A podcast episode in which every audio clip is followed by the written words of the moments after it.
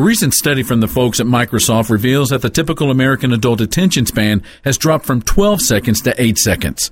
Ironically, the attention span of a goldfish clocks in at a robust 9 seconds. Part of the issue is that we live in a culture of multiple screens.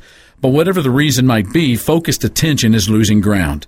Every day, someone or something somewhere wants to divert your attention. Let me suggest three areas that you must pay attention to each day. First, pay attention to the people who matter most to you. It's a terrible sadness to see relationships unravel because someone was distracted and not attentive. Second, pay attention to your own life. Are you developing and growing in your understanding of how things work? How are you doing physically, mentally, and emotionally?